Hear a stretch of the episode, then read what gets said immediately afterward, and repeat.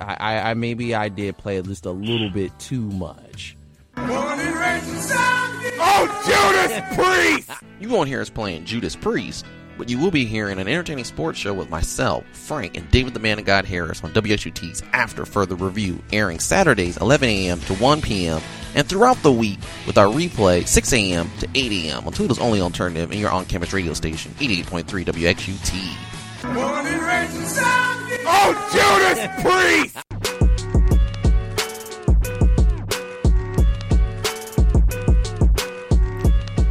We're back here on 88.3 WXUT's After Further Review. Now I'll talk a little bit of NBA Finals with David the Man of God Harris. We'll talk about games two, three, and uh, four will be later on Friday. And by the time you hear this, uh, LeBron and the Cavs could be swept, or they could have came away with a victory and still be alive in the finals. It's going to be kind of hard because no team has ever come back from a 3-0 deficit. And pretty much, I think this will be the last time LeBron will be in a Cavaliers jersey. I'll explain that a little bit later. But we got David the Man, got Harris on the phone lines, and uh, got a lot to say about games two and three. Yeah, and kind of just long and short of it, if you're LeBron James, recognize, kind of know your personnel, and a lot of people are kind of blasting him for not taking the ball into his own hands and passing to open teammates like a Kyle Korver, like a J.R. Smith.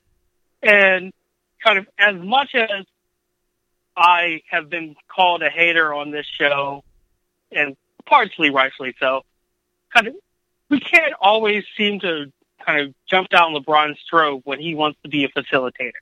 Because really in the past couple of seasons he's gravitated more of a facilitating, recognizing that he's he's kind of constructed a roster around him that is full of shooters.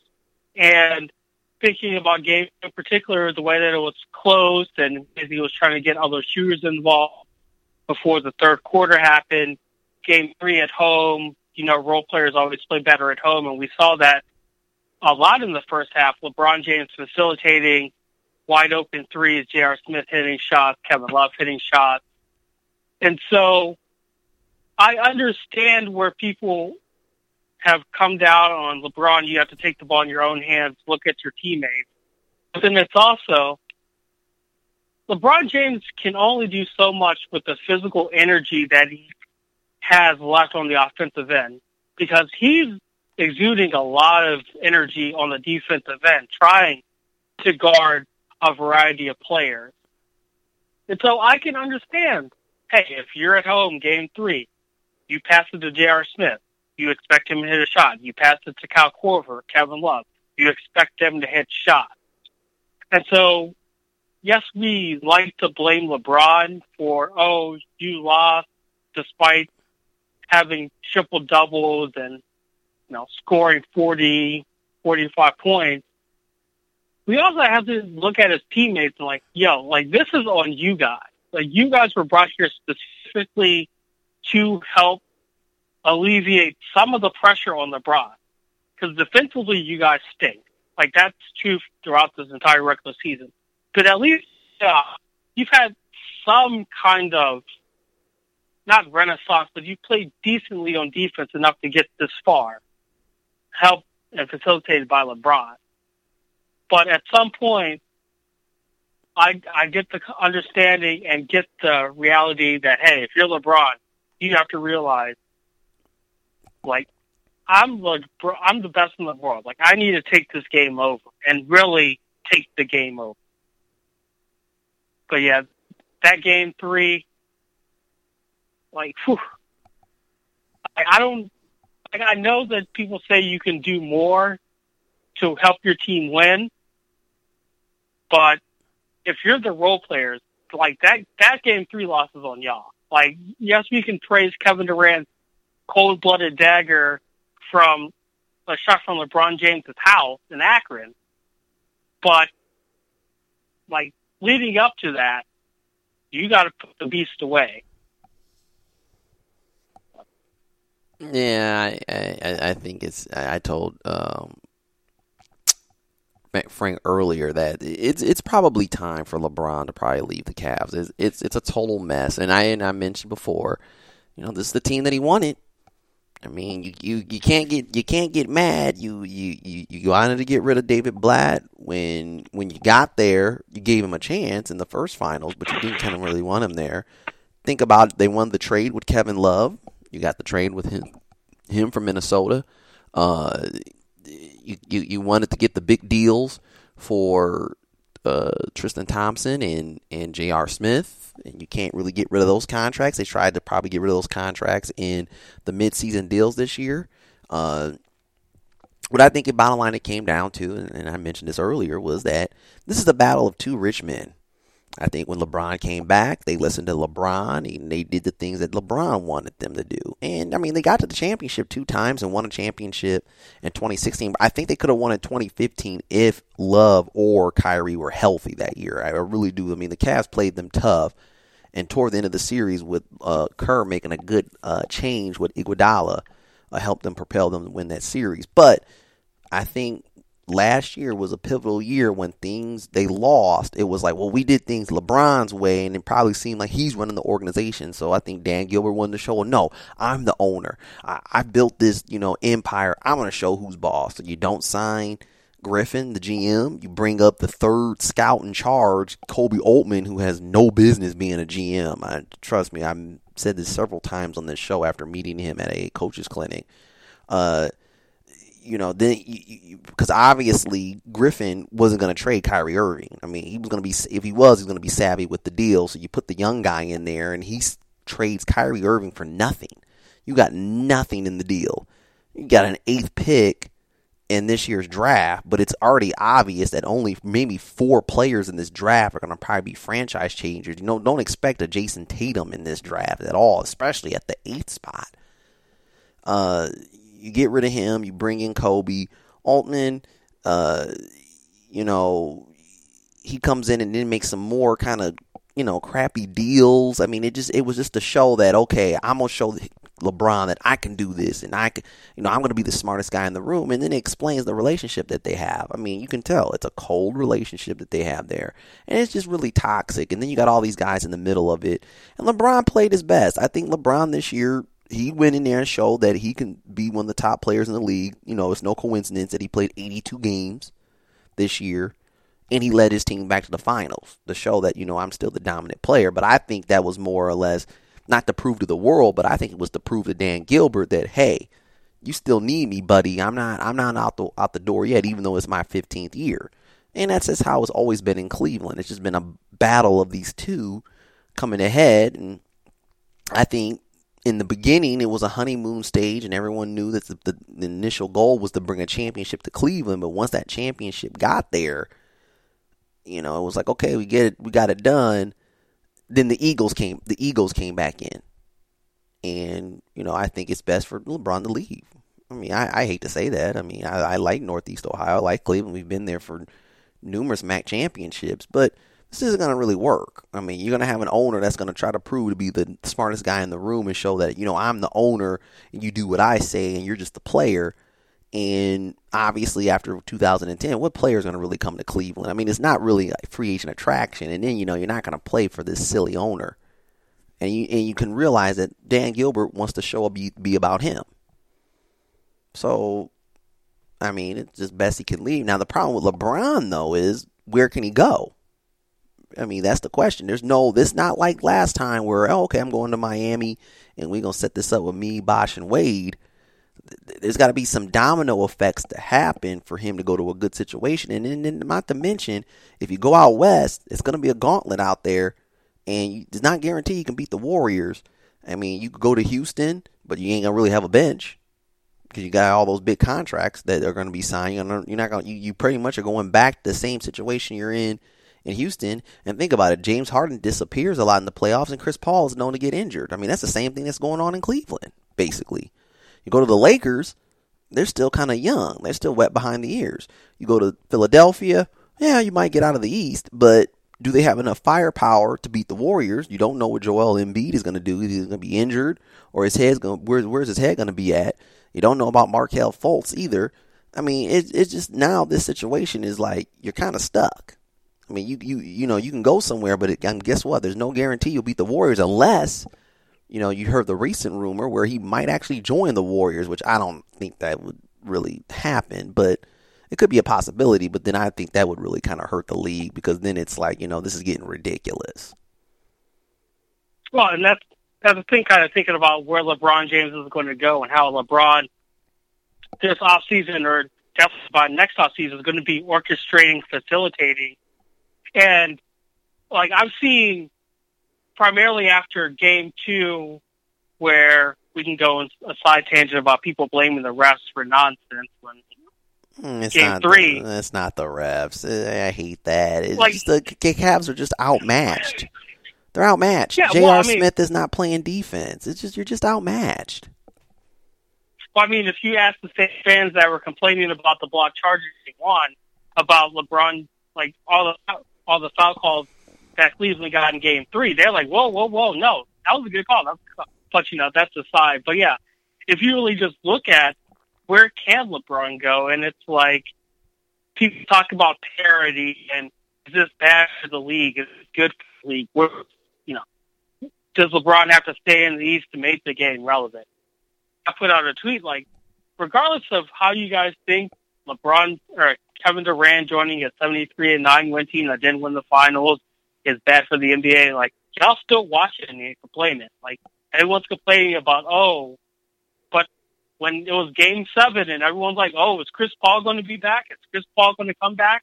What about James Harden? Like, people were still actively rooting for Golden State to fail. And it's kind of gotten to a point to where people are going to be so focused and so like intent on trying to bring LeBron to their city if for no other reason to, than to one make their like team relevant and get deep into the tournament, but then two, like who else can LeBron bring? Is it going to be like a Paul George? Can you bring him in? Like I threw out a wild example of you know what about LeBron to Milwaukee? No one's talking about that. But it's like But I mentioned there's that. all That'd these be good. different- That'd be good to go to Milwaukee with Antetokounmpo. I mean, I mentioned it. Yeah. Well, I mean, like, like outside of us, like the big wigs are kind of looking at the Houston because of Chris Paul. Someone I heard recently, is like, what about coming back to Miami? Now that there's like a kind of a good relationship, terms ish, with Pat Riley again, and kind of Dwyane Wade's back down there. Like wherever LeBron goes, that's going to be where that quote unquote super team is going to be built in the East. Because again, I don't think LeBron's leaving the Eastern Conference. Like, why would you want to face Golden State in potentially a second round or a conference finals matchup? And then so you can so you can lose the Golden State earlier? Like no one like LeBron's not leaving the East, and so that brings in again, like you said, the viable options in the East. Philadelphia. Well, whoever the GM is going to be or whatever the situation is with kind of the Colangelo fallout. Like, what's going to happen? Like, does he even want to go there, given that whoever they may bring in, good, bad terms, maybe, possibly? Well, if they bring in Yeah, that's Griffin, if they bring in Griffin, they're fine because him and Griffin are cool with each other. I mean, if it, but then I'm thinking about kind of just going on the Philadelphia, like, how many of their pieces would they be willing to risk for either a sign and trade or who are they going to try to convince to take like super veterans minimum to kind of stick with that roster? Because again, like you said, Joel Embiid, he's too busy trying to shoot three pointers to really be a big man. Markelle Fultz is, I, I have no idea what Markelle Fultz, and Ben doesn't want to shoot from the mid range. And so it's like, where can he go? And if he does stay in Cleveland, which after this final, again, I agree with you. Like, there's, like, you can't get beat this bad. And yes, the games were close, but they weren't really close. Like, the closest they were was J.R. Smith having a Hennessy moment. And that's only because George Hill, you know, missed the free throw. But Like that's as close as they came, and then even then, it was like once you gave Golden State a little bit of room, here come the three pointers. And I don't know if LeBron wants to end his career, whether in Cleveland or as he approaches something close to the latter half of his career, not giving or not having a team around him that can give 110% like he can for for every game within the playoff. Because it looks like I'm really afraid that and we're, we're recording this on Friday, so I'm really afraid that game four is going to be they're just out like the Cavs players are just out there just for being out there. Like emotionally kind of similar to the Toronto Raptors in the Eastern Conference semis. Like they were out there, but you could tell like their souls were just crushed, and they were just like, you know what, we'll just go through the motion, whatever. Like I'm afraid that's going to happen. Oh, wow, David with the actual Toronto Raptors reference, and it does kind of feel like that. It is it is kind of demoralizing when you know. And I think Game One was the, if if if the Cavs win Game One, this series is different, but it is true that you you get your opportunities. A team like Golden State, and you can put them away, and then you have blunders like that. And even in Game Three, more blunders. You know, you talk about. I guess my thing is why wasn't Rodney Hood playing? I mean, I understand that. Uh, you know, he didn't want to go in, and you, you know, he he he you want to kind of penalize him for it, but it's the pros. You got to basically you, you have to put put them in. You you got to give everything that you got to win the series against Golden State. You brought Rodney Hood for there for a reason. He averaged about 15 to 17 points a game. He's an asset. But instead you stick with J.R. Smith who had multiple defensive lapses. I mean, you go and watch the tape. I mean, the the not only the pull up on uh, uh, with Kevin Durant, we mentioned I mentioned it last week. You know, the the the silly trying to go for the steal and at halftime of game one, and Curry hit the three pointer. The the backdoor cut he made on J.R. in game three uh, again. I think Draymond Green got the easy layup. I mean, it's it's just a blunder of things, and he's not giving you any. Now he gave a little bit of offensive production in game three, but in the first two games he didn't do anything for you, and he was getting cooked. I mean, in game one he got cooked by Curry, who went to the basket, and Love had to foul him on the help, and he was the reason why they got the one point lead going in to the fourth, you know, in late in the fourth quarter, and then you know George Hill had to tie it. I mean, it, it's just, but once again, that's one of the guys that LeBron wanted there, and you can't be surprised by J.R. Smith. He's been known to do that all the time, just making blunders, and yeah, that's what it is. Yeah, and Rodney Hood actually was playing surprisingly well. Like I was looking I at. I don't know like, if it's surprisingly well. I I think he was. Well, I mean, given the rest of how the rest of the playoff he looked. Well, he didn't like, play. I mean, what what, like what, what look did you get? He didn't play. Well, I mean, like his confidence. I don't know if it was because he watched himself on YouTube. I don't know if it he had a motivational speech from Kareem, who was in the building. Like, like Rodney Hood, like when he came out, like he was actually like, okay, he, he could really be that second piece because I still think I still don't think Kevin Love can be a reliable second scoring option. Like Rodney Hood came in and he played surprisingly well, both on the offensive end and the defensive end. Yeah, we kind of were texting during the game. Like, why are you taking him out? Like, I, I understand he's not a quote unquote as sharpshooter as if J.R. Smith wants to be the next Michael microwave, but like Rodney Hood at least gives you some length. Like he can at least stick an arm up and it won't be, you know, too far away from Kevin Durant. And then there's also other things like LeBron doing the easy switch with Kevin Love. You know that they want to go attack Kevin Love. Just say no switch. I mean, do you think Jordan would have let that happen? This is the reason why I don't really have LeBron as the GOAT or, you know, greatest of all time, basically, is because of that reason. Everyone looks, well, all these statistical categories, LeBron is better than Jordan. But when it comes to the game time and closing it out, you know, Jordan's trying to elevate his teammates to win. He's doing whatever he can to win, and it, it just seemed like you see Le, you see Durant cooking. Try to stop him. Get a couple stops on him, and then you go back down on the floor and score.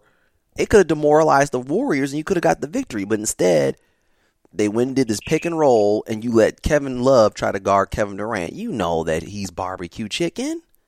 You know that. You know that Kevin Love and Kevin Durant, that's a matchup that Kevin Durant's probably going to win 95% of the time, and he did. And then it just got him rolling. You know, he got a couple baskets on him, but now, you know, he closed him out in the fourth quarter. Closed him out. And what did LeBron do? Well, some people say, well, he was tired and he was this. Well, hey, it's the NBA Finals. Everybody's tired. Everybody's nicked up.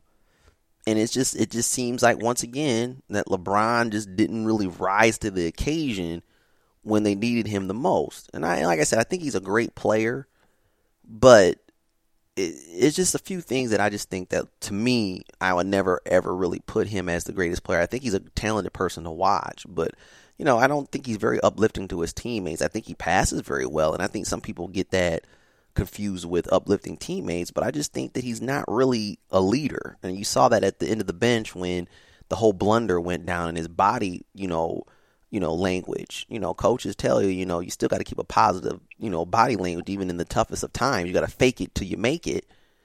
And you know, try to give some encouraging words and say, you know, we're gonna get him next time. We're gonna get him next time. Now you might not believe that, but you gotta you gotta do that, and he just doesn't do that, and it, it's just you know, when times are tough, I'm going to go somewhere else. Now, in this situation, I don't blame him because, you know, Gilbert, I don't think it's going to work. But, you know, it just, it's just, I guess this is just this generation where when there's adversity, some people just don't want to step up to the challenge and, and just say, you know what, this is tough, but we're going to try to get through it and let's see what the results are. And again, this is a this is a team that LeBron put together. He was the one that wanted Rodney Hood. He was the one that wanted guys like Jordan Clarkson and Larry Nance, who pretty much I don't know why they're even like why aren't they in two next to Kendrick Perkins? Like they they're just out there just to get a paycheck and get a little sweat. No, I, I think Nance Nance helps out where he can. He can, but Tristan Thompson, the eighty million dollar guy, yeah, he ain't doing nothing. I mean, it, it, it just like you said, those are the guys he wanted. But I think Nance tries, but you know, Nance's first NBA Finals, and he's a young guy, so I mean, it, it's going to be kind of tough for him to, to, to, to kind of perform. But you know, we're going to have to wrap up this segment here. Final thoughts, David. I really hope it's not a sweep because people are going to throw out that legacy word, and if it's a sweep, whoo, people in this state are not going to be happy. Well, actually, they're not happy already because they already think that they're playing the Cavalier, uh, the Golden State Warriors, and the referees, which is you know lunacy. But well, I, it's I, the finals. I, I think people realize they're outmatched and their opportunity slipped in game one. So I don't know if it hurt his legacy. They realize this is a team that you were bringing a rubber knife to a, a, a M19 gunfight. So I, I, hate to say that. So I think that's what people are, are kind of realizing. So I don't know maybe if this you know will help now. Uh, getting swept won't help, but if he does win, he he'll probably get some more credibility with his legacy and say you know because some people are already saying that this is probably worse than the 2017, which it's it, it's it's pretty bad team. It's close. Yeah, it's very close. We'll take a quick commercial break. When we return.